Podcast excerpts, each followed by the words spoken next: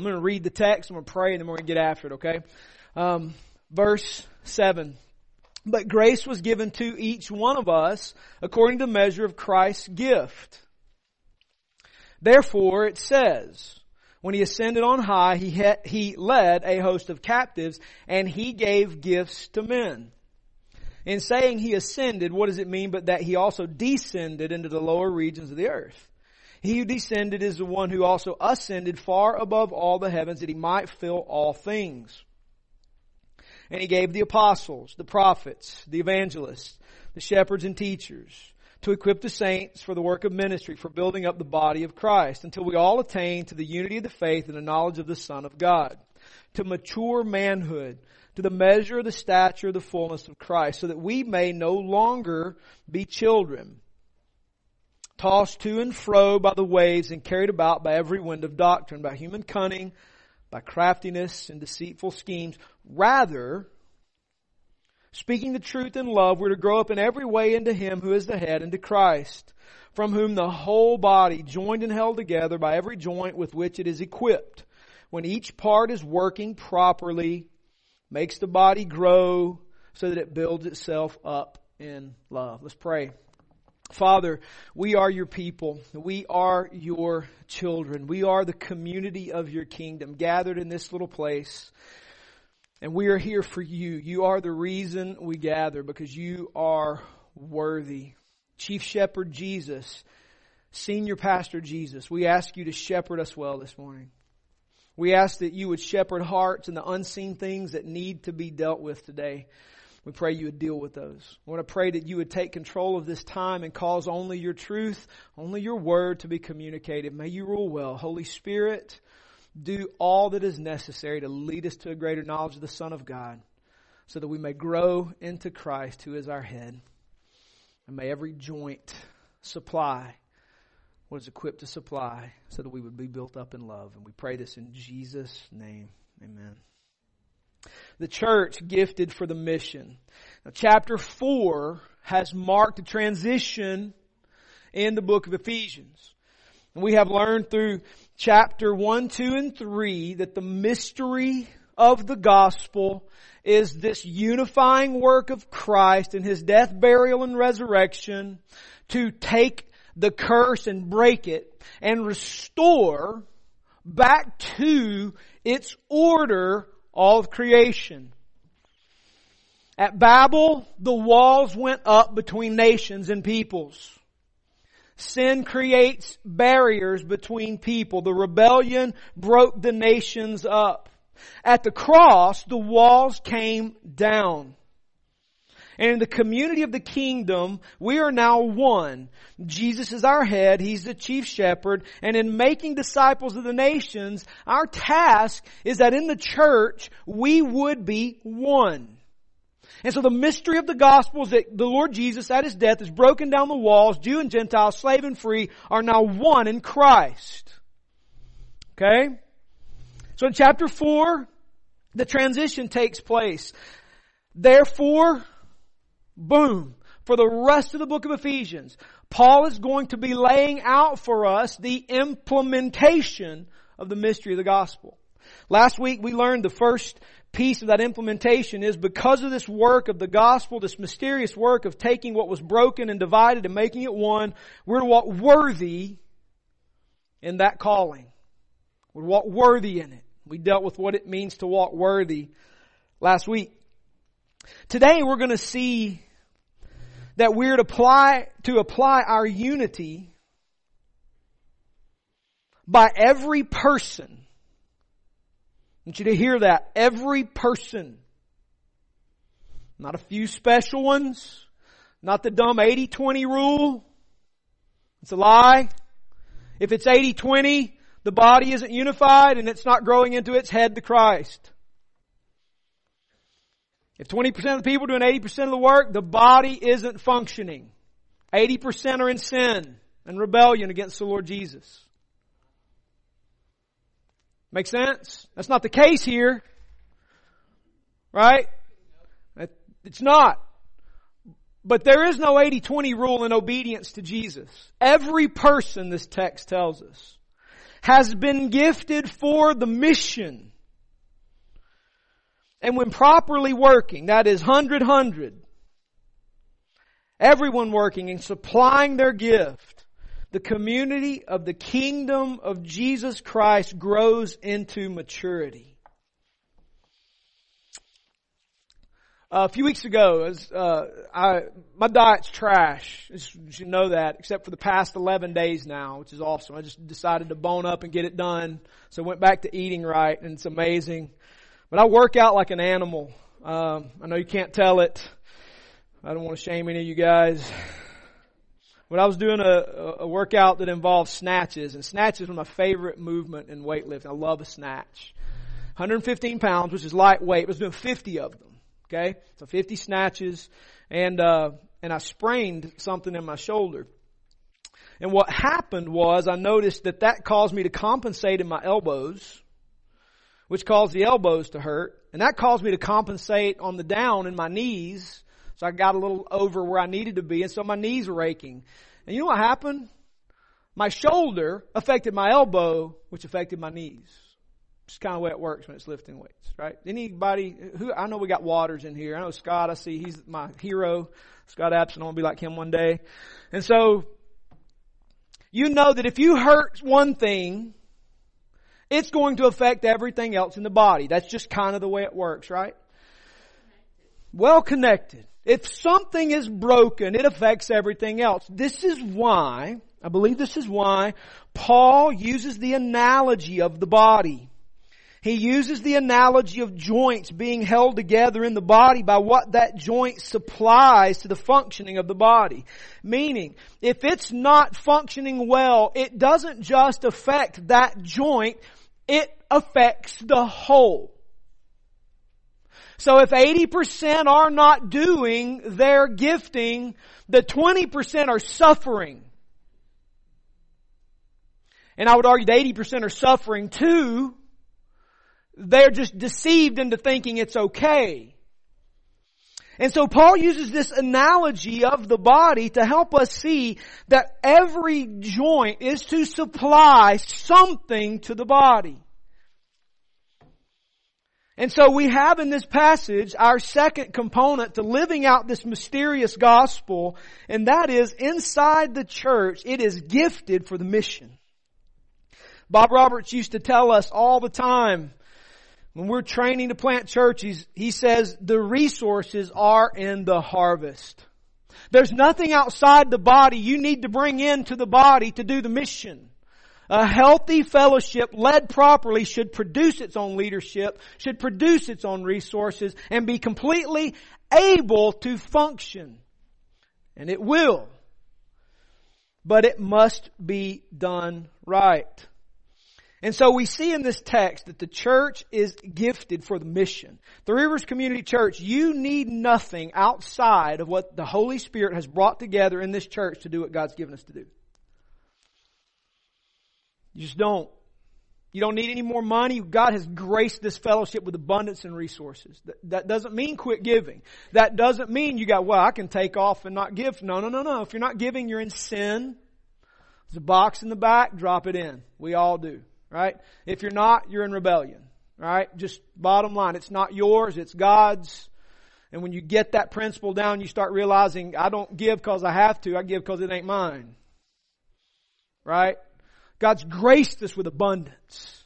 Abundance. And we seek to steward that well. We don't need outside money. You don't have to write grants to do the work of the kingdom inside the body of Christ. You don't need outside pastors. God's raised them up from the inside. Because if anyone aspires to the office, he desires a noble task. So if he meets qualifications, let's roll. God has gifted the community of the kingdom with everything it needs to do the mission. Three Rivers, you are amply, fully set up for the task. There's nothing lacking. So let's dive right into some, some of these giftings and what the Lord has done and why He has done it. And we got three main points this morning. That's not Southern Baptist. I didn't try to keep it at three. It's just kind of what's in the text. Not trying to make anything up, not trying to add anything to it, just dealing with what's there. We're going to start though in verse 13 to verse 16 to see a little bit about what we are to do because we're gifted. So point number one, the universal church, the church global, we are to grow up into Christ Jesus as a unified body. Listen to verse 13 to 16. Until we all, all, all, all, so all of us in the global kingdom of God, and all of us in Three Rivers Community Church, all those covenanted together to walk together in this mission until we all attain to the unity of the faith and the knowledge of the Son of God to mature manhood. So all that unity and faith and knowledge of Jesus is moving us to maturity. To the measure, the stature, the fullness of Christ. Purpose, so that we may no longer be children tossed to and fro by the waves and carried about by every wind of doctrine, by human cunning and craftiness and deceitful schemes. Great plan. No. Rather, like opposed to deceitful schemes and craftiness and human cunning, speak this truth in love. Now, that passage doesn't mean you get to mouth off your opinion and that equals truth. That's kind of what we say. Well, I'll just speak the truth. No, you're just a jerk. You know, no. This truth, this mystery of the gospel of Jesus Christ unifying a body for himself among all nations. Speaking that truth in love. We're to grow up in every way into Him who is the head, into Christ. From whom the whole body, whole body, joined and held together by every joint, which it, with which it is equipped, equipped, it has been equipped with every joint. When each part is working properly, makes the body grow so that it builds itself up in love. The church local, the church global is to grow up into Jesus as a unified body. He spells that out in the text. The church is to attain to the unity of the faith inside the Great Commission, inside our mission of the glory of God among all nations, through being and producing radical followers of Jesus Christ, we are to attain the unity of the faith. We hit this last week. We are to be unified. There is no division. There is no distinction. There is no nothing that keeps us separate in the body. We are in Christ to attain to the unity of the faith. In other words, the Christian faith, faith in Christ produces unity. If there is not unity, there is no faith in Christ. Bottom line. You can't say you trust Jesus and be divisive. It doesn't work that way. We're to attain the unity of the faith. But he also says the church is to attain the unity of the knowledge of the Son of God. So we live by faith in Christ Jesus and we grow in the knowledge of Jesus Christ and that also produces unity. We must grow in our understanding of Christ. This is why we preach the Bible. This is why we open the text and communicate it so that we grow in our knowledge and understanding of Christ. Knowledge is not to be shunned. Nowhere ever in the history of the church should we stop learning and growing and, and, sounding the depths of the knowledge of Jesus Christ. By the way, a little glimpse of the kingdom come, learning, education isn't just for now. It's a means of grace by which the Lord puts together the pieces from the fall that are broken, but it is also an eternal reality that forever we will sound the depths, the nature, and character of Jesus Christ, and we will never reach them, for He is eternal. So teachers, your profession isn't just now. You will school people forever in the heavens, in the new heavens the new earth on the glory of Jesus Christ. And so we sound those depths now, recognizing we're not going to get there, but boy, we're never going to use the lame excuse. Just God, God just doesn't want us to understand that. That's the lamest excuse in the history of the planet. That's cop out for I'm lazy. I don't want to think. Man, Jesus is there to think on and meditate on. As James Stewart, the Scottish divine, said at one point, He is the meekest and lowliest of all the sons of men, yet He spoke of coming on the clouds of heaven with the glory of God. He was so austere that evil spirits and demons cried out in terror at his coming. Yet he was so uh, winsome, genial, and approachable that little children loved to play with him and the little ones he nestled in his arms. No one was half so kind and compassionate towards sinners, yet no one ever spoke such red hot scorching words about sin. A bruised reed he would not break. His whole life was love. Yet on one occasion he demanded of the Pharisees how they would ever escape the damnation of hell. He was a seer of dreams and visions, yet he was a realist. This, this glorious mystery of Jesus Christ, the eternal God-man, is enough to keep you busy. Think on Him. Because as we think on Christ, guess what we don't have time to do? Be disunified. You think on Christ, you will be in unity because Jesus, God, Father, Son, and Holy Spirit are in unity. We think on Him. We reflect Him as image bearers. So the knowledge of the Son of God, we push that, we press that, we learn, we grow with the scriptures as our guide. It's in the manual. And as we do that, we attain the unity of the knowledge of the Son of God. He also says here in verse 13 to 16, the unity of the faith and the knowledge of the Son of God leads to maturity in Christ. And that our standard is Jesus Himself. So as we think on Christ, we go, grow toward maturity. How do you grow up in Christ? Think on Jesus. Open your Bible, read, study. Do that in community. And as we do that in community, as we think on Christ in community, as we gather around Jesus, we will grow into imaging forth Jesus. We grow up into Christ. And he says here that it leads us to not being unstable and tossed around by every new teaching that comes along. I think one of the sad things that happens in Western Christianity is we are infatuated with the newest preacher who has the newest message or writes the newest book. There's nothing wrong with good communicators of the Bible, nor is there anything wrong with writing books. Lord willing, I'm going to put my fingers to the keys in the coming months and Lord willing, produce some things. There's nothing wrong with that, but you should not live your Christian life around that. Does that make sense? One of the great challenges of the Western church is discerning truth from lies because dude, if you put Jesus on it and put it in book form, you can make a lot of money. And the Western church is so gullible, we'll buy it. And we'll eat it up. Next thing you know, we're spewing lies. How do we keep ourselves from being blown and tossed around by every new teaching that comes along? We focus our knowledge on Jesus Christ and we grow into Christ and we seek Christ and we follow Jesus. We follow Jesus, not pastors, preachers, teachers. We follow Jesus. And to the extent that that pastor, teacher, preacher follows Jesus, they're worthy of listening to.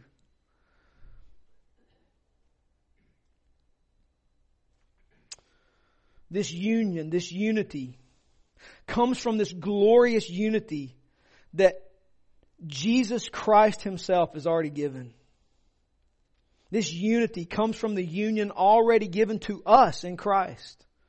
And it is moving toward one day the full unity and full union with Christ on earth as it's already done in the cosmic realm, which Paul has dealt with in chapter 1 verse 20 and 21 when he prays for them that they would have their eyes and hearts enlightened to know the hope that He's called them to and the riches of his, their, their, our inheritance in the saints and the immeasurable greatness of His power toward us who believe according to the working of His great might that He worked in Christ when he or when he worked in Christ, when he raised him from the dead and seated him at his right hand in the heavenly places, far above all rule and authority and power and dominion, and above every name that is named, not only in this age, but the one to come.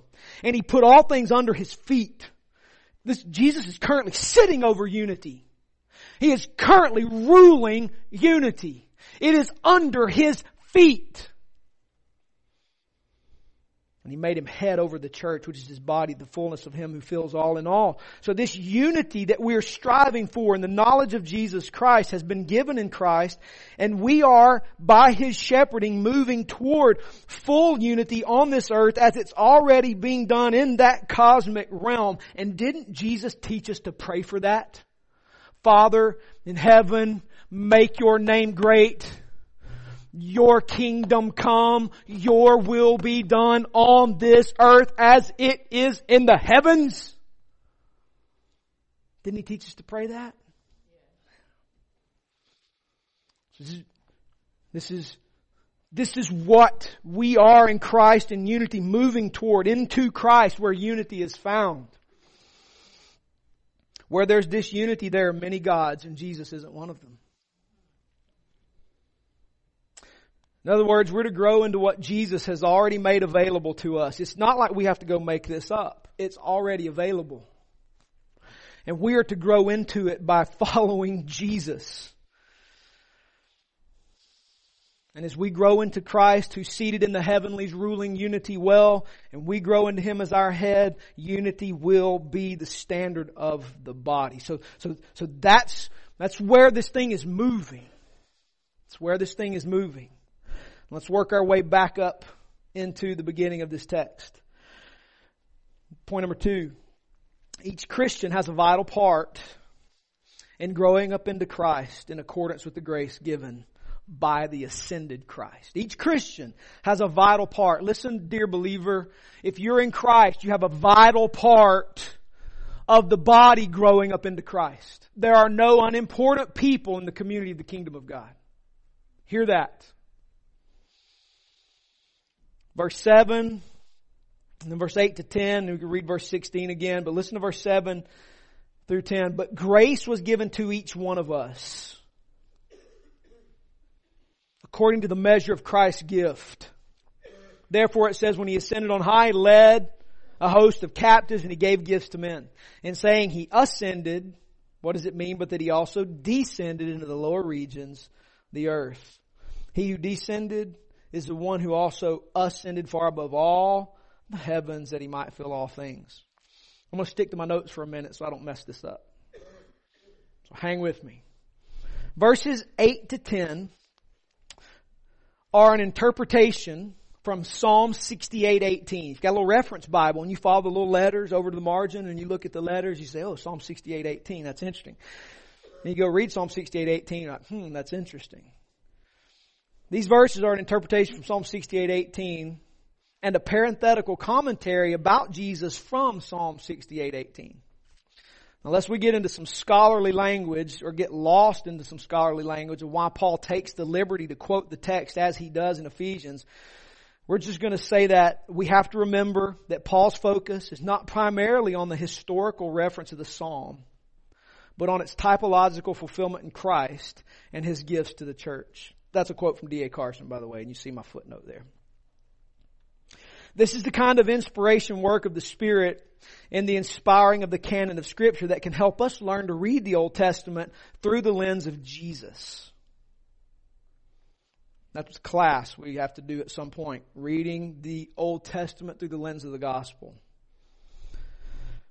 And this is the kind of work of the Spirit that we can't do unless expressly done in the canon of Scripture. And nobody in here is writing Scripture. So you can't do what Paul just did there. So don't try to do what Paul did. Don't try to mimic Paul here with other quotes from the Old Testament less expressly done by the writers of the New Testament.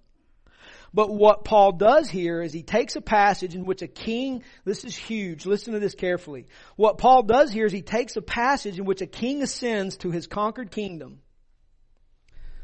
And in doing so, it is typical that the king receives gifts from those he has defeated. That's Psalm 68, 18. But Paul then turns it under the inspiration of the Holy Spirit to tell us that when Jesus defeated the kingdom of darkness, he ascended to his throne and rather than take gifts from his conquered, that'd be us, he gives gifts to us. Then Paul launches into this parenthetical commentary clarifying exactly who he's talking about lest you miss the point about what Jesus did.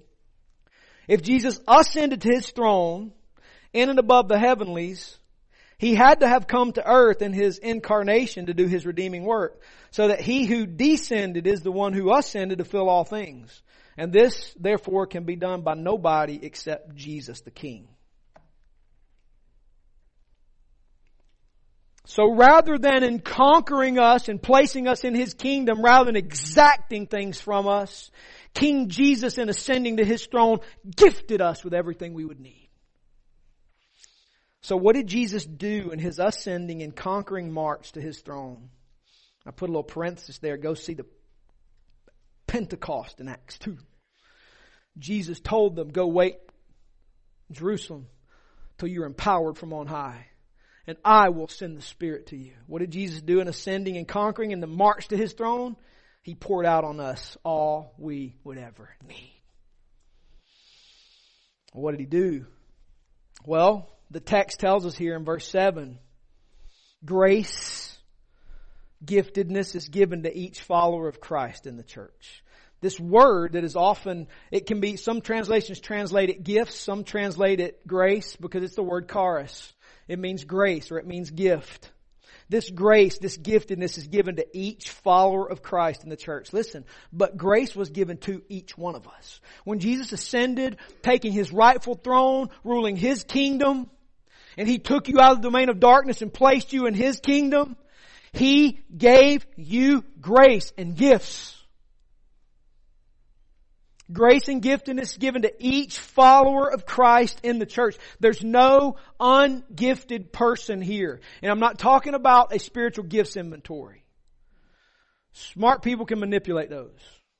Guys who have this sinful ambition to be a teacher, all you gotta do is answer the question the right way. And it'll tell you you're a teacher. And you're like, hey, I'm a teacher. And everybody around you go, no, you're not. No. Right? I'm not talking about a gifts inventory. I'm talking about the supernatural gifting of the Holy Spirit in the body to achieve the mission of the body. I'm talking about this reality that when we gather, and keep in mind, when Paul's writing to these churches, this is where we kind of get confused and messed up on gifts. He's not writing about the implementation of gifts in a large gathering. He's writing to small patches, small bodies of 30 people, maybe less, meeting in individual homes. They didn't get the temples for the gods until Constantine made Christianity the official religion of the Roman Empire. They were meeting in homes undercover, small groups of people. And when he gives an instruction in Corinthians about gifts, he's not writing about how to do gifts in a 3,000 member worship service. He's talking about when you're gathered in home and you're meeting under my name, Here's how you exercise your gifts. What you've got to understand is those gifts are given to everybody in the church for the building up of the body. So there's nobody in this room that lacks gifts to build up the body. I'm trying to think of when to say this. If I wait to B or C or say it now, I'll just wait. I'll hold off. Build your anticipation. So there's everybody. If you're in Christ, you have Holy Spirit dwelling in you. And the capacity is there for whatever gifts He wills to give you for the body. There's nobody here ungifted. If you feel you're ungifted, it may be because you've isolated yourself from the body who may need the gift the Spirit may want to give you for that other person. If you're praying for gifts for God to prove to you you're gifted, you're not going to get it because He doesn't give gifts for you. They're for me, and don't rob me of that. They're for others, don't rob them of that. So everybody here is gifted. B, this grace, this giftedness is given according to the measure determined by Christ. 1 Corinthians 12, 11, Paul says that the Spirit distributes the gifts according to His will. So as Jesus gives in His conquering march, the Spirit distributes according to His will which is the will of the Father and the Son, meaning He will give to you what He determines to give to you. You don't get to determine the measure. Meaning you receive it gratefully and you say thank you. According to the measure of Christ's gift. We don't look at those who have more and envy them. We don't look at those who have different and envy them we look up to Lord Jesus, who is chief shepherd, and we say, Thank you for the two talents you gave me. And you go and multiply to make two more. Grace, C, and giftedness, properly exercised by everyone, makes the church grow through the building up of itself in love. That's verse 16. 1 Corinthians 12, 7 tells us the manifestation of the Spirit is given for the common good. You're gifted for the mission. The mission the glory of God among all nations, make disciples of all nations, local, global, be plugged into Christ, radical follower of Jesus Christ, mission. Inside that mission, we're to be unified in that. You have everything you need to be in that. Everything. Holy Spirit hasn't failed to gift you. The question may be you may have isolated yourself from the body. Grace and giftedness properly exercised by everyone makes us grow. Makes us grow. And we are built up in love. How do you build a strong church? That, right there. There it is. Right there. So exercise the gifting that the Spirit would give you, obeying the manual. Do what it says, and He will build us up in unity and love. So, Three Rivers Community Church, you're perfectly gifted because Spirit has gifted you according to the measure of Christ's gift. Be unified, love one another, serve one another, grow into Christ, and we will be built up in love. Number three. Three. The Lord Jesus has given certain types of leaders, fundamentally those with different kinds of teaching gifts, to promote and direct such growth and to ensure unity. The Lord Jesus has given certain types of leaders to promote and direct this growth and to ensure unity. This is verse 11 through 16. Listen to it. He's gifted everybody according to the measure of his gifts. When he ascended to his throne, he poured out on us according to his will whatever we would need. Verse 11, and he gave the apostles, the prophets, the evangelists, the shepherds, and the teachers to equip the saints for the work of ministry, for the building up of the body of Christ. Wow. So what's the role of leadership in the church? To equip the saints for the ministry. That's it. That's it. What's the means that he gives here for the church to attain this unity of the faith, the knowledge of the Son of God, maturity in Christ, and Christ being the standard, and stability so that we're not tossed around by every new teaching that comes along? What's his means? The means given in this text is the gifting of a multifaceted plurality of leadership in his church, which we spent the morning doing with a brother who's trying to turn a congregation in this direction. We planted with this, so we don't have to do that bloody work. God's means of shepherding toward maturity in Christ is a multifaceted plurality of leadership in His church. There's no such thing in the New Testament as one person having all of this. It's a multifaceted plurality of leadership. And gosh, we go back to 1 Timothy. Those notes are on the blog. You can go back and pull this stuff off of iTunes and listen to that two Sunday marathon of dealing with biblical church leadership. There's so much in the, in the New Testament and in New Testament scholarship that can be explored here, probably in a classroom setting, but that's not so much our intention nor the intention of this letter to the Ephesians or our intention this morning.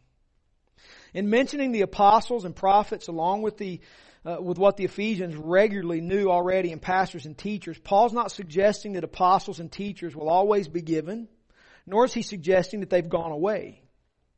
Rather, Paul is stating that apostles, prophets, pastors, and teachers are gifts that can be given to those inclined in their desires to lead the church who are also qualified with right character.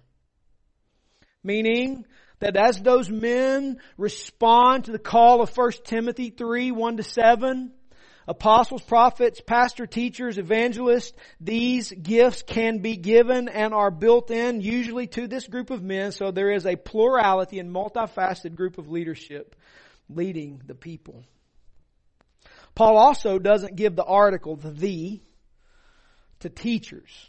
Now some have said this means that the pastor's primary function is teaching, and I, I agree that's, that's to a degree true. But I think Carson suggests something that's a good middle ground here that's helpful for us. And although this is where I'll pick up a Carson quote, although the pastor, elder, overseer is to be able to teach, Carson suggests, and here's the quote, in this longer listing of different ministries, it is more likely that the two groups with overlapping functions are in view, and thus teachers were a distinct group. So if you want to say the pastor's primary job is teaching, true. If you want to say there are also guys who are shepherds but are also primarily teachers, you can say that too. Thumbs up. Thank you, DA. So, inside the plurality of leadership in the church to move us into unity of Christ, all these people gifted in Christ for the mission of the church. He's given leadership in a multifaceted fashion to lead that work. And he says there are apostles, prophets, evangelists, pastors, and teachers. First, apostles. We're not going to spend a lot of time here. We're going to hit fast and move. Apostles, meaning one who is sent an ambassador. One designated particularly by the Lord, the twelve who were witnesses about him to the frontiers of the world. Now some say this gift isn't active. Some abuse this gift by assigning it to wrong people and people who exercise other gifts, such as traveling speakers. It seems like this gift, by its very definition, is one that is given to people who go to new places and start new works in the work of the kingdom. This could be manifested in a church planter, a cross-cultural worker, who's going to UPG type places in order to pioneer the work of the church and making disciples among all people. So why apostles? Why would God give in leadership of the church people who start new things? Or just a little thing called the Great Commission. And Jesus said, go make disciples. Meaning the church is to be actively, constantly reforming and moving. The church is never to be static. Three Rivers Community Church, God forbid we get static. We are to be actively moving forward and going, meaning we should constantly be reinventing ourselves based on the text of scripture. And as God raises up leaders who have an entrepreneurial spirit, who start new things, we don't hold them back. We say, go. The Spirit set apart Barnabas and Saul to the work He'd called them to. And did they stay and have a meeting? They left first missionary journey. So God gifts leaders with an apostolic bent, entrepreneurial bent to start new works. This is why, Lord willing, sometime this fall, we'll have a church starting center here. We have everything we need from how to start churches. Good Lord, that's what I was trained in. To time to do it, to an organization who'll pay guys to come here and apprentice under us for a while. Apostolic type leaders who start new things. We're constantly sending people. This church is awesome. We're sending people to the nations. Eric's making a list so we can properly shepherd them. God, we got people all over the world. Those are apostolic giftings, starting new things. So he gives in this leadership apostles. He gives prophets. So a prophet means foretelling and forthtelling. That is some gifted by the Lord to look at future events. We see that in the book of Acts. Forthtelling, people communicating the word of the Lord. Some believe this to be revealed in the role of the preacher. It seems this particular gifting is distinct from the gifting that the Spirit may give to anybody in the church as He chooses in a moment of revelation for the group that's gathered. This gift seems to be particularly geared toward the ability given to the leadership of the church to communicate the words of the Lord to His people. That would lead to the understanding of the role of the preacher, one who heralds the Lord's word as a communicator of that word. By the way, this makes that role of prophetic preaching vital.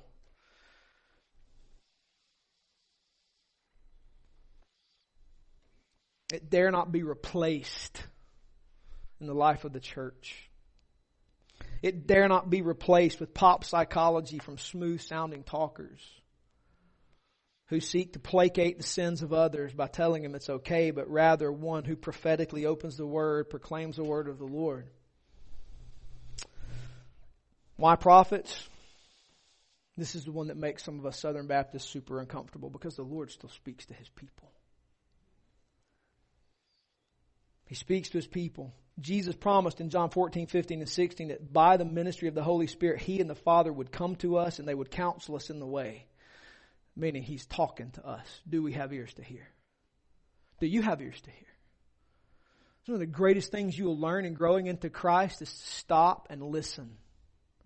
I'm just throw this on. You feel compelled to say this. I tweeted this out yesterday, and uh, and uh, and and I, I just feel compelled to say it because the Lord is wrecking my heart with this. And I said this to our pastors a few months ago. Why is it we think we can break the Sabbath without impunity?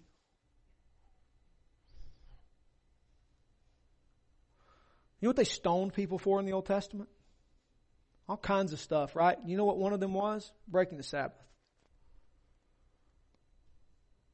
Now I understand there, there are all kinds of gospel implications in the Sabbath. You can go back, we preached on that when I preached through Hebrews like 27 years ago. You go listen to that. There are loaded gospel implications. Read Hebrews 2, 3, and 4. Loaded gospel. The Sabbath preaches the gospel. But there are also practical considerations. And so those practical considerations, check this out. Why did God tell them to not plant on the seventh year? Because He would cause there to be enough in the sixth to supply them for the seventh. I mean, they would have to intrinsically trust God to be God. And not take the role of God themselves. Hey, you can be like God. Just take His place. Work harder. Do more. Don't rest. You can't afford to rest. Be God. Be your own God. Make your own way. Right? Did God rest on the Sabbath because he was tired? No, because he gave us a model of what it was like to stop and realize my mission is not to take your place, but to stop and trust that you can make up what is lacking. Busyness that pillages us of trusting God is unbelief. And when will the church in the West stop and go, I must follow Jesus first. Without faith, it's impossible to please God. You may not please man, but that's not your job nor mine. Why prophets? Because God speaks to his people. Why can't we hear? Is because we don't stop to hear. We don't stop to hear. I don't want to hear the Lord because the Lord might tell me to stop. And if I stop, then I won't be productive because then my God of myself won't be worshiped properly. Why prophets? Because prophets need to speak the word of the Lord. Evangelist, euangelisto, guys who tell the good news. Man, I love evangelists. I'm not a good one. Guys who can just take this glorious gospel in like three and a half minutes articulate it from Genesis to Revelation to lost people. They're not afraid. They just, find, they look for, they look for lost people. They're bold, and we look at those kind of people and go, I think you're a little too bold. I think your strategy's bad. I think I'll adopt another strategy. No! God's gifted men to lead the charge of proclaiming the good news because it's easy to get static and happy and just like, oh, let's just focus on, you know, Sunday morning worship. Make sure that's slick. Pastors, shepherds, one who cares for and guides people to the right places. Man, Father has gifted leadership of the church to keep Father's people headed the right way. Jesus chose the analogy of shepherd and sheep on purpose. He's the chief shepherd. He guides his sheep. He calls shepherds to be his under shepherds to guide. These are these glorious men who can display apostolic and prophetic and teaching gifts, but man, these guys love to guide and lead and even discipline people to the Father's ends.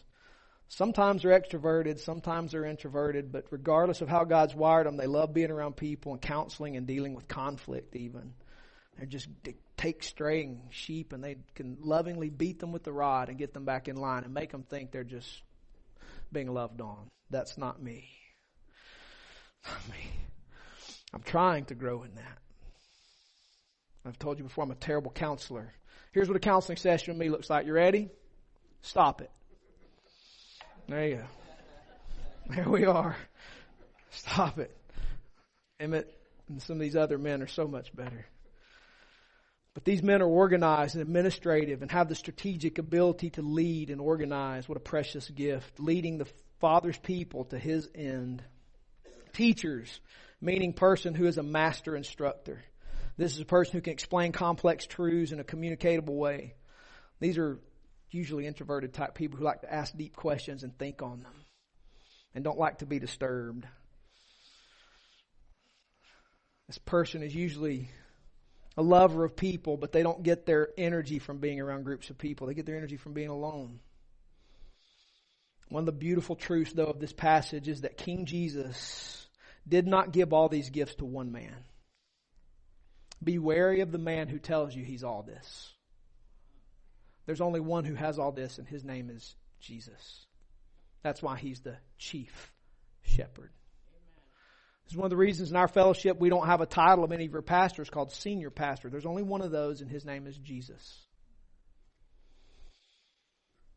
But God gives these gifts to a group of men so that they can lead with unity through diversity, leaning on each other for the exercise of their gifts. And I would say this describes your pastor as well Three Rivers Community Church. Why has the Lord given these precious leadership gifts to the church? And why has He given them to Three Rivers? He has given this to equip us for ministry to build up the body. Your pastor's job in applying this mystery of the gospel is to pioneer, tell you God's word, guide you, and teach you. Your job is to take the reins and executing the work that Father has gifted you to do. I'll give you two ways to do that. Make disciples in every domain of society. You know, we have turned you loose. Go make disciples in your domain of society gloriously tell of Christ and seek the restoration of where He has placed you. Real simple. Glocalization. We're in chapter 5, page 80. Go read it. And then just apply the radical life communion with God, community, and collision with culture, up, in, and out. Focus on knowing Christ. Focus on loving each other and being together. And then focus on coming out of that to multiply and engage in the main society. You do those two things, you'll be doing a good job of taking what we give you and applying it in your context. The goal of the church inside the mission of making disciples of all nations is described here in this passage. The unified body of Christ growing into Jesus impacting the world for the glory of Jesus.